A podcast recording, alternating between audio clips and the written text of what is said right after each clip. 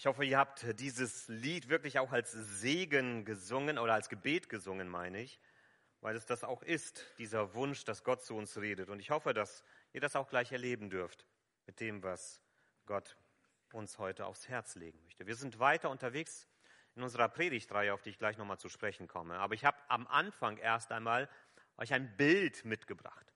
Und äh, ich hoffe, ihr könnt erraten und erkennen, jemand von euch, was das ist. Was sieht man da? Was sieht seht ihr da?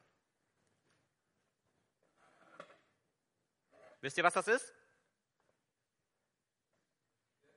Ein Stein, aber kann jemand erkennen, was da drauf steht?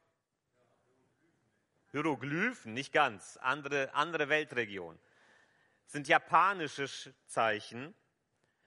Diese Steine waren vor ungefähr zwölf Jahren in den Medien, wurden immer wieder präsentiert. Das sind sogenannte Tsunami-Steine. 2011 der große Tsunami in Fukushima. Und nachdem dieser äh, Tsunami äh, durchgerauscht ist und viel vernichtet hat, viel Menschenleben gekostet hat, ist man wieder auf diese Steine aufmerksam geworden. Auf diesem Stein steht unter anderem folgender Text. Baue keine Häuser unterhalb dieses Steines. Weil man dort schon vorher Erfahrungen gemacht hat mit Tsunamis an diesen Orten. Und das war tatsächlich so, dass bis 100 Meter vor diesem Stein die Flut gekommen ist und dann aufgehört hat. Das heißt, wer sich an diesen Stein gehalten hat und nicht darunter gebaut hat, der war geschützt. Es gibt tatsächlich ein Dorf, für das sind diese Steine von großer Bedeutung, die sagen, es ist verboten, unterhalb dieser Steine zu bauen. Und die haben sich daran gehalten und die sind verschont geblieben. An vielen anderen Stellen nicht. Da haben die Leute wieder gebaut, näher am Wasser und die Häuser sind vernichtet. Ein anderes Bild. Wer kennt das vielleicht? Pompeji. Warst du schon mal da? Wer war schon mal in Pompeji? Ein paar wenige Leute. Lohnt sich, absolut, wenn man in Italien ist, nach Pompeji zu fahren. Ich war dort mit der Schulklasse. Das ist beeindruckend. Das sind Gipsstatuen von Menschen, die gefunden worden sind, oder man hat Löcher gefunden, als man Pompeji ausgegraben hat, in der Asche nach dem Vulkanausbruch 70 nach Christus. Und diese Löcher hat man mit Gips aufgefüllt und dann hat man diese Formen gefunden. Menschen, die von diesen Vulkanmassen, diesen Aschen, überhäuft worden sind und im Schlaf überrascht worden sind. Hier schreckt gerade jemand auf und hat keine Chance mehr zu fliehen. So unvorstellbar gigantisch war dieser Ausbruch damals. Hier sieht man so ein Panoramabild von Pompeji. Ähm, und diese ganze Stadt, Pompeji und auch Herculaneum, wurden von Asche meterhoch überlagert, bis sie dann irgendwann ausgegraben worden sind. Verantwortlich dafür ist der Vesuv. Ich war auch dort am Krater des Vesuvs, habe reingeguckt, wie man den Dampf da aufsteigen sieht. Und wisst ihr, was das Spannende an Vulkanen ist? Immer wenn ein Vulkan ausgebrochen ist irgendwo, dann sind die Menschen sehr vorsichtig und wissen, oh, wir sollten da vielleicht nicht direkt am Hang eines Vulkans siedeln. Und was passiert 50, 100, 150 Jahre später? Da sind die Menschen wieder da, wo sie vorher waren. Und siedeln genauso weit wieder heran, weil das Vulkangelände besonders fruchtbar ist. Ähm, bis der Vulkan wieder ausbricht und dann sind die wieder zurück. Das heißt, wir machen als Menschen oft eine interessante Erfahrung mit. Wir machen Erfahrungen, dass zum Beispiel Naturkräfte uns gefährlich werden. Dann lernen wir eine wichtige Lektion. Oh, vielleicht sollten wir uns davon fernhalten. Dann kommen Menschen, die diese Erfahrung nicht gemacht haben und sagen, ah, die Alten, die haben keine Ahnung. Und dann ziehen sie wieder in die gleichen Orte und machen die gleiche Erfahrung unter Umständen erneut. Genau das ist das, was heute Thema sein wird. Ähm, wie das so zwischen verschiedenen Generationen funktionieren kann mit Erfahrungen und mit dem geistlichen Leben. In unserer Predigtreihe Total frei und total lost die Zeit der Richter. Ihr habt einen QR-Code und eine URL, wo ihr die Playlist angucken könnt über das, äh, wo alle Predigten zu finden sind, damit ihr einfach die ganze Reihe verfolgen könnt. Total frei und total lost. Das ist das, worum es geht in dieser Geschichte mit den Richtern. Nochmal ein kurzer Überblick, die biblische Geschichte. Im Alten Testament sind wir ziemlich am Anfang des Alten Testaments, eine Spanne von 300 Jahren, die wir uns anschauen in diesem Buch der Richter. Und wir sind von der Geschichte her immer noch in der Einleitung im ersten Teil. Nächsten Sonntag wird unser Praktikant, hat sich gewagt, und ich finde es sehr mutig von ihm, äh, aus der Einleitung rübergehen in die erste Richtergeschichte und nochmal einen ganz wichtigen Punkt über das Richterbuch vermitteln. Ähm, äh, heute wollen wir uns einen kurzen Abschnitt anschauen, nur wenige Verse, die aber unglaublich wichtig sind, um zu verstehen, was hier passieren wird in Zukunft. Ich möchte lesen aus Richter 2, die Verse 6 bis 10. Und wer eine Bibel hat, ermutige ich immer mit aufzuschlagen und selber reinzugucken. Aber ich habe es hier auch vorne abgebildet. Da lesen wir, und hier ist nochmal so ein zeitlicher Sprung nach hinten, das erkläre ich gleich. Hier lesen wir, Josua schickte das Volk heim. So kehrten die Israeliten zurück, jeder zu seinem Erbbesitz, um das Land einzunehmen. Das Volk aber diente dem Herrn, solange Josua lebte. Auch nach seinem Tod blieben sie dabei, solange die Ältesten lebten. Die waren noch Augenzeugen von allem gewesen, was der Herr Großes für Israel getan hatte. Josua, der Sohn des Nun, der Knecht des Herrn, starb im Alter von 110 Jahren. Also Herbert hat noch ein paar Jahre vor sich. Man begrub ihn im Gebiet seines Erbbesitzes, nämlich in Timnat Heres auf dem Gebirge Ephraim, nördlich vom Berg Gaash. Als schließlich alle gestorben waren, die zu seiner Generation gehört hatten, folgte ihnen eine neue Generation. Die wusste nichts mehr vom Herrn und von allem, was er für Israel getan hatte. Soweit der Text für uns heute. Also, wer Josua 1 vor Augen hat, dort war Josua schon mal gestorben. Der ist nicht von den Toten wieder auferstanden, sondern hier im Buch greift der Autor quasi zu einem Kniff. Er geht in der Zeit nochmal zurück und setzt neu an. Es gibt zwei Einleitungen im Richterbuch. Und beide Einleitungen bilden eine Klammer mit zwei Abschlüssen im Richterbuch. Es gibt zwei Abschlüsse. Und ich habe das mal grafisch dargestellt, dass man das sieht. Einleitung A haben wir uns angeschaut. Die unvollständige Eroberung des Landes. Das war Thema letztes Mal. Und dann gibt es eine zweite Einleitung, wo es mehr um die Sicht der Beziehung zu Gott selbst geht. Dort ging es um die Beziehung zum Land. Sie haben nicht alles eingenommen. Und hier geht es jetzt in diesem zweiten Einleitung, die auch nächstes Mal ein Stück weit weitergehen wird, darum, dass ihr Glaube unvollständig ist. Dass es ein Glaube ist, der Lücken aufweist. Und das findet ein, ein Wiederkehr im Schluss des Buches, wo es in dem Abschluss B darum geht, dass sie ein alternatives Heiligtum aufstellen und einen anderen Ort finden, wo sie Götter anbeten, von den Juden selbst errichtet. Also ihr unvollständiger Glaube kommt dort zu einem Höhepunkt.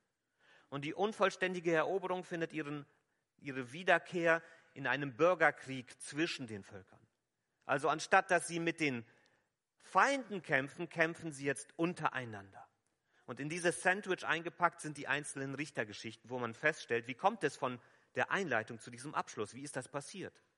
Und man sieht dort eine Entwicklung, die sich durchzieht. Also wir haben hier eine ganz bewusste Struktur des Richterautors. Die Menschen damals waren wirklich nicht doof. Und ich bin immer wieder überrascht, wenn wir uns biblische Texte anschauen, dass das echt, echt gute Literatur ist. Unglaublich gute Literatur. Und das finden wir hier auch im Richterbuch.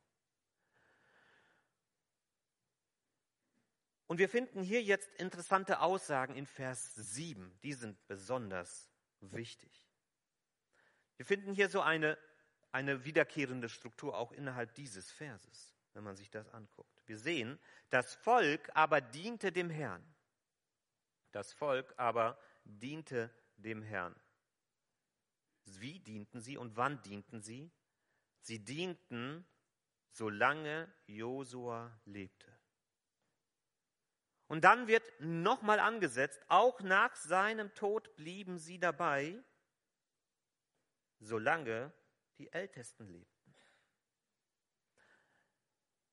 Das heißt, die, die Art und Weise, wie das Volk mit Gott unterwegs gewesen ist, ist hier sehr stark gebunden an die Leiter dieses Volkes.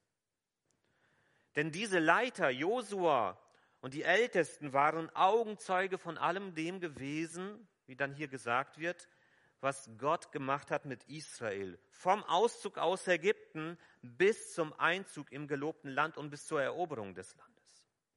Und dazu muss man in der Geschichte ein bisschen zurückschauen. Zwei Männer waren als einzige ins gelobte Land gekommen, die während der Wüstenwanderung oder die beim, beim Auszug aus Ägypten älter als 20 Jahre alt gewesen sind. Von dem ganzen Volk nur zwei Männer, Josua und Kaleb. Alle anderen, die älter als 20 waren beim Auszug aus Ägypten, sind in der Wüste in den 40 Jahren gestorben. Das war Gottes Strafe für das Volk. Weil sie, als sie die Chance hatten, ins Land hineinzukommen, Angst hatten, gezögert haben und sagten, wir wollen lieber zurück nach Ägypten. Und Gott hat gesagt, weil ihr mir nicht vertraut, werde ich diese Generation, die kein Vertrauen auf mich hat, in der Wüste sterben lassen. Und sie sind 40 Jahre hin und her gewandert in der Wüste und durften das gelobte Land nicht betreten. Und selbst Mose durfte das gelobte Land nicht betreten, weil er an einem gewissen Punkt auch Gott nicht vertraut hat und eine eigene Entscheidung getroffen hat und Gott gesagt hat, auch du, Mose, wirst das gelobte Land nur aus der Ferne sehen. Josua und Kaleb waren die einzigen, die dann, als, das, als sie ins gelobte Land gekommen sind, schon älter gewesen sind. Wenn man denkt, die einzigen, die mit Josua und Kaleb reingekommen sind, waren die Leute, die zum Zeitpunkt beim Auszug 20 und jünger waren. Das heißt, die waren alle so um die 60 und jünger bei der Eroberung des Landes. Und Josua und Kaleb waren die einzigen, die älter waren. Und dann wurde das Land erobert und als Josua starb, nochmal 40 Jahre später, nachdem sie in das Land reingekommen sind, das heißt, wir haben hier eine Generation von Ältesten, von Verantwortlichen, die sind alle schon 60, 70, 80 in dem Moment, wo Josua stirbt. Die leben auch nicht mehr lange und die sterben innerhalb kurzer Zeit auch. Und dann ist niemand mehr da, der alles das, was in der Wüste geschehen ist, miterlebt hat als Erwachsener. Und niemand mehr da, der das erlebt hat, was in Ägypten passiert ist, der Auszug aus Ägypten. Die kennen das alles nur noch als Geschichte von ihren Eltern und Großeltern, die dann eben gestorben sind. Und sie selber hatten diese Erfahrung nicht mehr gemacht.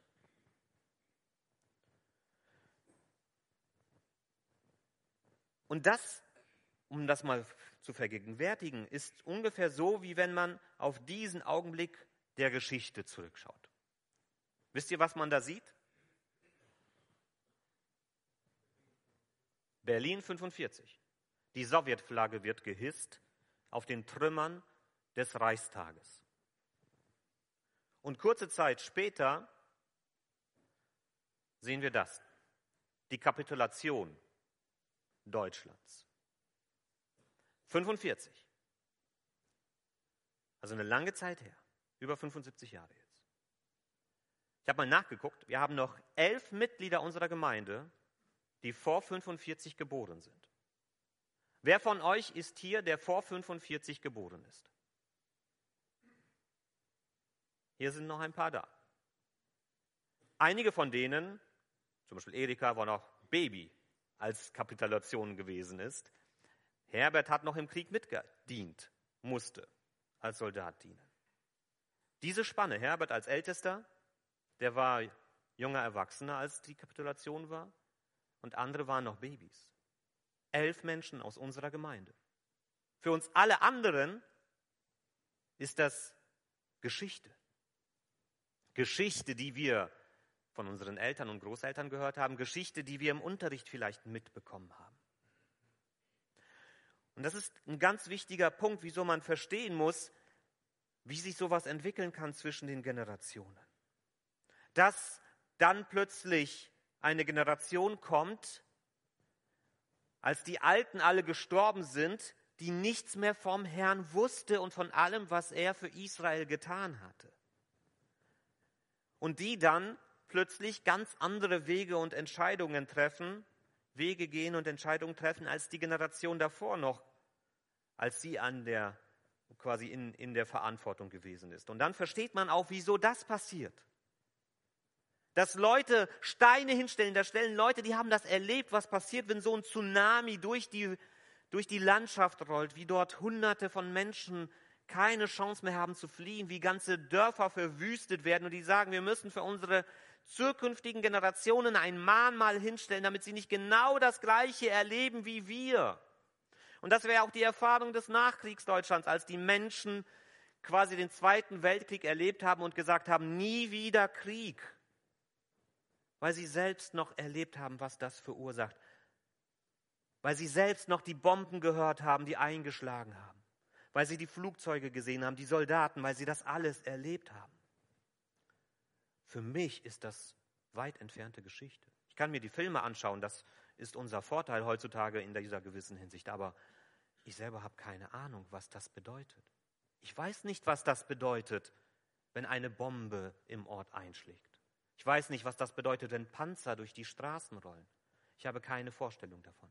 Die Menschen in der Ukraine müssen das gerade erleben. Für sie ist das wieder präsent, für uns nicht. Und da fehlt etwas.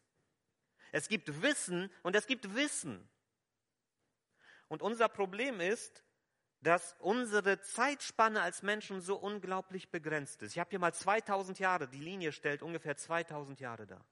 Und unsere menschliche Existenz, wenn man 80 Jahre hochrechnet, ist dieser kleine rote Strich, den ich mal hochhebe, dass man das erkennt. Das sind 80 Jahre. Und für uns als Menschen ist alles, was vor unserer Geburt geschehen ist, nicht mehr greifbar. Wir können davon hören, aber wir spüren es nicht mehr. Ich werde nie die gleichen Gefühle haben, die jemand von euch hatte, der das miterlebt hat im Zweiten Weltkrieg, der das gesehen hat, der das gehört hat, der das gespürt hat am eigenen Körper, was da passiert. Das werden wir nicht nachempfinden können. Und so gibt es Wissen und es gibt Wissen. Es gibt Wissen im Kopf und es gibt Wissen in der Seele. Wissen, das ich erlebe. Und wenn hier die Rede davon ist, dass die Israeliten nichts mehr von dem wussten, was der Herr für Israel getan hat, so wussten sie das vielleicht trotzdem im Kopf, haben die Geschichten gehört, aber im Herzen wussten sie das nicht mehr, weil sie das nicht selbst erlebt haben weil sie nicht gesehen haben, wie die Mauern von Jericho gefallen sind, weil sie nicht gesehen haben, wie sich das Wasser im Jordan und das Wasser am Schilfmeer geteilt hat, weil sie nicht gesehen haben, wie Gott sein Volk in der Wüste versorgt hat. Das alles haben sie nicht selbst gesehen und genau um dieses Wissen geht es. Wissen, das man selbst erlebt, das fehlte dieser Generation. Und wenn die Alten davon erzählen, müssen wir ehrlich sein, wir als Junge. Ich bin auch nicht mehr jung. Ich muss jetzt mit meinen eigenen Kindern zurechtkommen, die sich genauso das auch denken. Wenn wir dann von den großartigen Dingen erzählen und die denken, ein bisschen zu viel an der Sonne gewesen, der alte Herr, vielleicht ein bisschen zu viel Weihrauch im Tempel geschnuppert. Ja, ja, ja, die Mauern von Jericho, diese Geschichte kenne ich. Hast du schon 20 Mal erzählt. Lass mich damit in Ruhe. So ist das. Dass wir oft dann denken, ah, diesen, Wer weiß, vielleicht ist da irgendwo ein bisschen Putz abgebrückelt von Jericho. Wer weiß, ob die nicht alles übertreiben. Sie wussten nichts mehr von dem, was der Herr für Israel getan hatte. Und damit beginnt das Problem für das Volk. Damit beginnt genau das, was das in Wege setzt, was nächsten Sonntag Micha vorstellen wird, der Richterzyklus eine wiederkehrende Abfolge von Ereignissen, die sich 300 Jahre durch das Volk hindurchziehen wird. Und der Schlüssel dafür ist genau das, was hier beschrieben wird. Solange die Verantwortlichen lebten, die das alles noch erlebt haben, die eine persönliche Beziehung zu diesem Gott hatten, weil sie seine Kraft gesehen haben, solange die noch lebten, war es gut. Als die nicht mehr lebten, kam eine Generation, die hatte diese Beziehung nicht mehr. Und dann ging es bergab. Ich möchte uns drei Gedanken mitgeben, die uns helfen sollen, das einzusortieren, was das für uns bedeutet. Das erste ist, Gott hat keine Enkelkinder. Gott hat keine Enkelkinder. Jede Generation braucht eine eigene, lebendige Beziehung zu Jesus. Jede Generation braucht eine eigene, lebendige Beziehung zu Jesus. Das ist eine der Schlüsselgefahren für eine Gemeinde, die älter als 30, 40, 50 Jahre ist. Das ist immer eine Grundgefahr für jeden geistlichen Aufbruch. Da sind am Anfang Menschen, die erleben die Gnade Gottes in ihrem Leben. Sie erleben, wie sie aus, aus Gefangenschaft befreit werden, aus innerer und äußerer Gefangenschaft. Sie erleben, wie Gott ihr Leben frei macht von Bindungen, von Süchten, wie sie erleben, dass sie wirklich angenommen und geliebt sind. Sie spüren das in ihrem Herzen und treffen eine bewusste, starke Entscheidung für diesen Gott. Aber diese Generation ist irgendwann nicht mehr da. Und aus jedem Aufbruch, aus jedem geistlichen Ausbruch kann Religion werden. Etwas, was sich in Formen erstarrt, in Frömmigkeit erstarrt, wo es nur darum geht, dass äußerlich alles richtig ist. Und dann kommt eine neue Generation. Die sind schon in einem sehr behüteten, vielleicht Elternhaus aufgewachsen, haben vielleicht gar nicht mehr diese starken Ausschläge in ihrem Leben gehabt. Sie leben den Glauben der Eltern weiter. Sie leben den Glauben der Eltern weiter, aber vielleicht nicht mehr so stark ihren eigenen Glauben.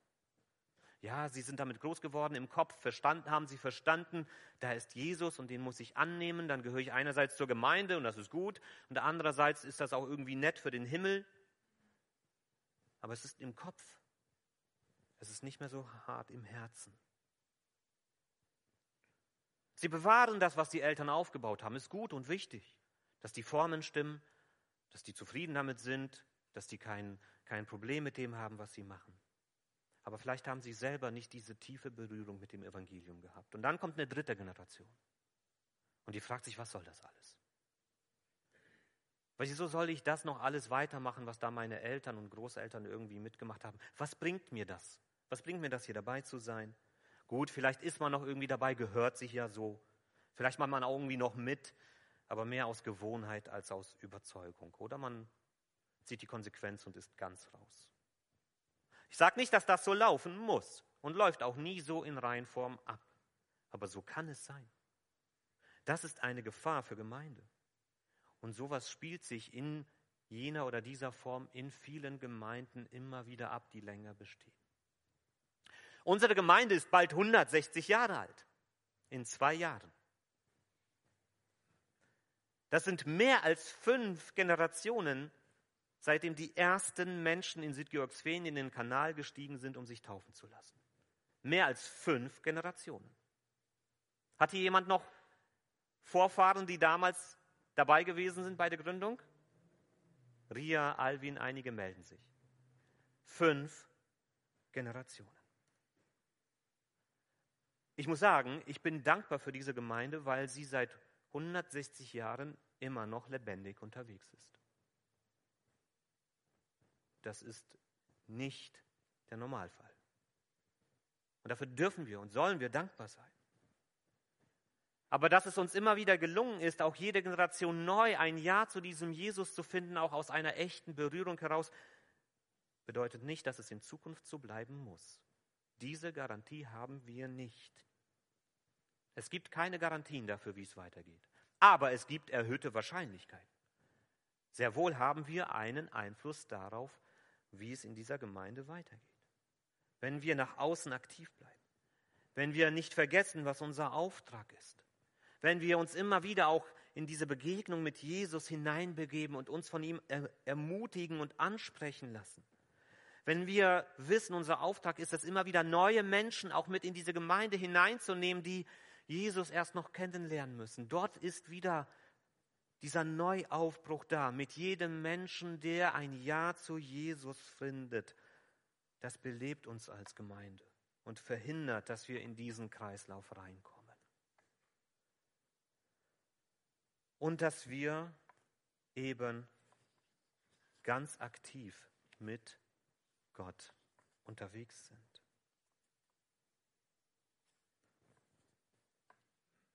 Und dass wir auch das ist auch ein wichtiger Punkt in diesem Bereich, auch als Ältere in der Gemeinde, als Großeltern und Eltern, dass wir ins Gebet gehen. ins Gebet gehen für die nachkommenden Generationen. Dass wir sie im Gebet tragen, dass wir darum beten, dass sie Jesus begegnen, dass sie diese Erfahrung machen, dass Jesus nicht einfach nur eine Geschichte im Kindergottesdienst ist, sondern dass Jesus Wirklichkeit ist, eine Wirklichkeit, mit der sie rechnen dürfen, sollen und müssen. Und dass es eben nicht darum geht, Formen zu bewahren als Gemeinde. Das ist nicht das, was wir aufrechterhalten müssen. Äußerlichkeiten. Dass es hier genauso aussieht wie vor 150 Jahren und in 150 Jahren die Menschen noch genauso Gottesdienst feiern wie wir heute. Darum geht es nicht. Sondern dass jede Generation aus ihrem Glauben heraus ihren Glauben lebendig mit Jesus lebt und gestaltet. Und aus diesem ersten Punkt kommt der zweite Punkt. Kopfwissen weitergeben und Seelenwissen ermöglichen. Kopfwissen weitergeben und Seelenwissen ermöglichen. Es war richtig, dass die Israeliten Kopfwissen vermittelt haben. Absolut richtig. Gott hat ihnen diesen Auftrag gegeben. Sie sollten überall Denksteine hinstellen, Mahnsteine, Erinnerungssteine. Sie sollten ihren Kindern erzählen, das war einer der Grundaufträge Gottes an sein Volk. Wenn eure Söhne fragen, was ist damals passiert, dann erzählt ihnen davon, vermittelt ihnen das. Und ich bin dankbar, dass wir eine starke Truppe haben, die das im Kindergottesdienst tut, in der Jungschar, in der Jugend, im GBU, dass wir hier auch grundlegend Wissen vermitteln an unsere nachfolgenden Generationen. Das dürfen wir niemals aufhören. Und wir dürfen das niemals aufgeben. Es ist unglaublich wichtig und je tiefer das hineingelegt wird, auch in den Kopf, umso größer die Möglichkeit dafür, dass es auch ins Herz rutschen kann, wenn der Zeitpunkt da ist.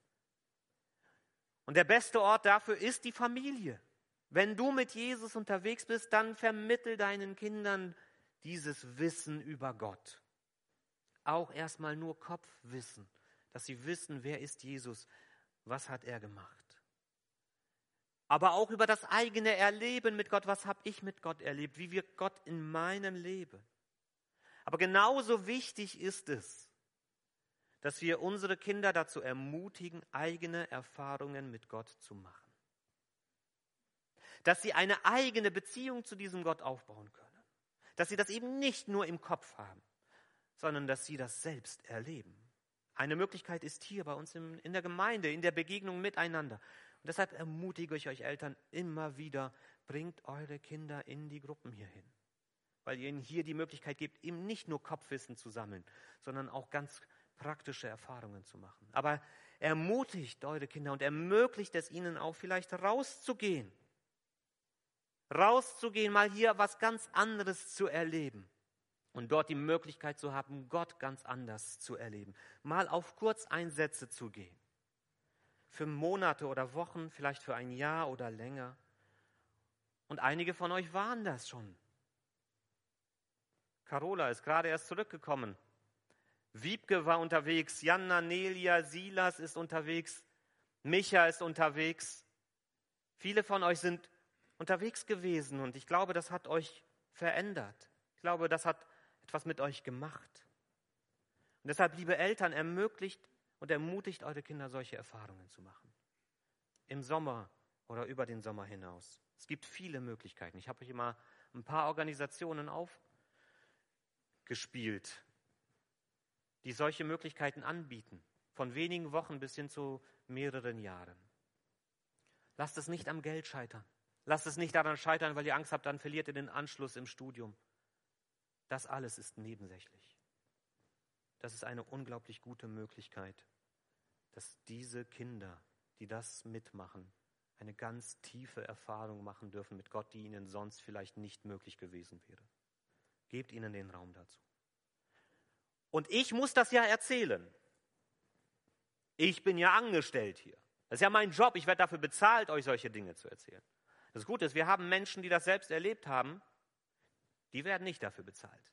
Die tun das, weil sie es selbst erlebt haben. Und ich bin froh, dass Carola uns ganz kurz in zwei, drei Minuten erzählen möchte, was dieses Jahr in Griechenland mit Wiedenest in ihrem Leben und in ihrer Beziehung zu Gott bewirkt hat. Danke, Carola, dass du dazu bereit bist. Hi, Okay, funktioniert. Ich könnte jetzt mega viel erzählen, aber das hebe ich mir für ein anderes Mal auf. Ich möchte euch nur kurz mit hineinnehmen, wie dieses Jahr in Athen meine Gottesbeziehung verändert hat. Und es war vor allem in zwei Bereichen so. Und der erste Bereich war voll Gottvertrauen. Ich bin eigentlich in das Jahr gegangen, um dort ein Jahr in einer Organisation zu arbeiten mit Geflüchteten. Und die haben sich danach, ich glaube zwei Monate haben wir da gearbeitet, haben die sich entschieden, okay, wir lösen uns jetzt auf und wir wissen selber nicht, wie es weitergeht. Die Missionare standen alle irgendwie vorm Nichts und wir wussten dann auch nicht, wie es für uns weitergeht. Und da waren wir alle in so einem, okay, wir haben alle so geschwommen. Und es war so, okay, was passiert jetzt? Werden wir auf neue Länder aufgeteilt? Bleiben wir in der Stadt? Wo kommen wir überhaupt hin? Und es war wirklich so ein Moment, wo wir lernen durften und vor allem ich auch lernen durfte, okay, ich muss mich jetzt auf, also ich muss mich jetzt auf Gott verlassen und ich darf Gott vertrauen. Und letztendlich hat er es richtig gut gemacht. Ich bin in richtig gute Organisation reingekommen, auch wenn ich erst eine Woche bevor ich dort angefangen habe, Bescheid bekommen habe, wo ich arbeite, was ich arbeite. Und es war voll die gute Möglichkeit, einfach zu lernen. So, ey, ich bin in einem anderen Land, ich verstehe die Sprache nicht, verstehe die Kultur nicht. Und jetzt komme ich irgendwo hin, wo ich mich gar nicht darauf vorbereiten konnte. Und da irgendwie zu sehen, boah, krass, Gott trägt mich auch dadurch und hält mich auch da.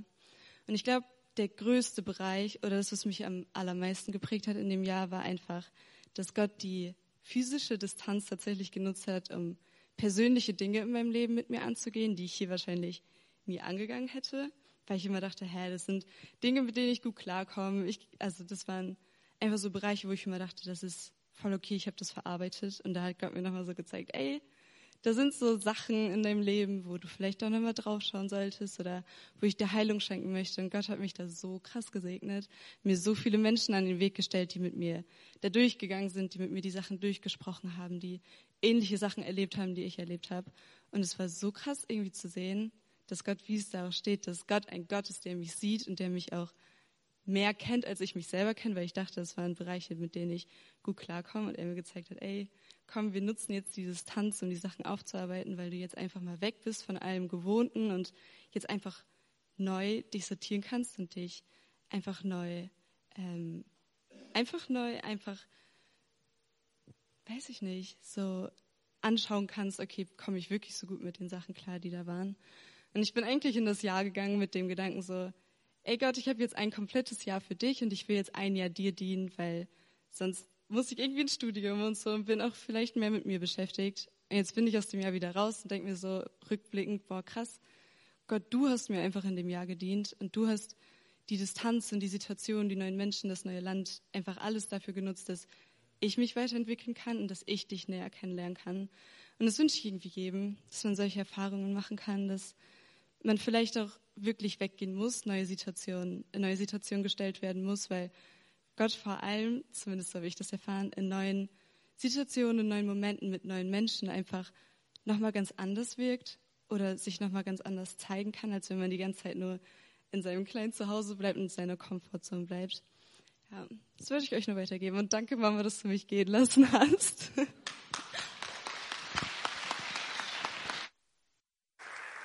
Danke, Carola. Unglaublich wertvoll. Vielen, vielen Dank. Also, Kopfwissen weitergeben und Seelenwissen ermöglichen. Ermöglicht das euren Kindern, dass sie genau diese Erfahrungen machen dürfen. Und das Dritte als ganz kurzer Punkt noch. Geistlich gesunde Gemeinden brauchen geistlich gefestigte Leiter. Geistlich gesunde Gemeinden brauchen geistlich gefestigte Leiter. Wie es hier in Vers 7 ist. Das Volk diente dem Herrn, solange Josua lebte und solange die Ältesten lebten. Aber als diese Leiter, die eine eigene tiefe Beziehung zu Gott hatten, ausgestorben sind, als sie nicht mehr da waren, dann ging es mit diesem Volk bergab. Das bedeutet nicht, dass Leiter die einzigen sind, auf die es ankommt. Überhaupt nicht. Und man muss auch aufpassen, dass man das nicht, da nicht zu viel Wert drauf legt. Aber es ist trotzdem sehr wichtig. Es gibt diesen Spruch, wie der Herr, so ist Geschär. Also, so wie der Chef, so auch die Untergebenen. Oder der Fisch stinkt vom Kopf her. Das ist das Negative. Aber es gibt auch das Positive. Eben, dass es wichtig ist, dass man als Gemeinde auch darauf achtet. Und da sage ich das auch, das habe ich auch mal in der Gemeindeversammlung gesagt, dass ihr auch als Gemeinde gefordert seid. Ich bin manchmal tief erschüttert, wenn ich das sehe in anderen Gemeinden, dass dort Leute in Verantwortung hineingewählt werden, weil es irgendwer ja machen muss. Irgendwer muss es ja machen. Und dann nimmt man die, die am besten aussehen oder die sich am lautesten melden. Ähm, oder man überredet Leute, die eigentlich keine Lust drauf haben, weil irgendwer, die, die Posten müssen ja gefüllt werden. Und ich glaube, das ist keine gesunde, keine gesunde Haltung für diese Verantwortung. Es geht hier nicht darum, dass wir überfromme und vollkommene Leiter brauchen, keine Hochstudierten, keine Leiter, die beeindruckend reden können, sondern es geht hier um Leiter, die mit ihrer ganzen Unvollkommenheit eine lebendige und aufrichtige Beziehung zu Jesus leben. Darauf kommt es an. Menschen, die von Jesus berührt sind und die bereit sind, Verantwortung zu tragen, aber die sich nicht um Verantwortung, auf Verantwortung ausrichten und danach streben, Macht zu haben. Und ich möchte euch als Gemeinde dafür ermutigen, betet dafür. Wir brauchen das auch als Gemeinde, dass wir gucken, welche Generation kommt jetzt nach und wen nehmen wir mit in diese Verantwortung. Wo sind die geistlichen Leiter der nächsten Zeit? Betet dafür, dass Gott uns zeigt, wer das ist.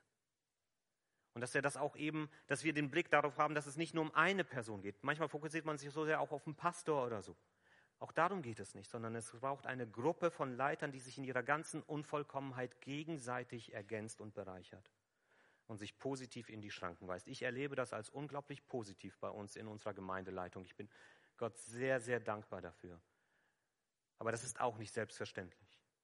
Und da betet bitte für, dass Gott uns das immer wieder neu zeigt, wer gehört in diese Verantwortung hinein.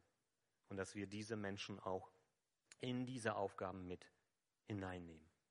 Geistlich gesunde Gemeinden brauchen geistlich gefestigte Leiter. Amen.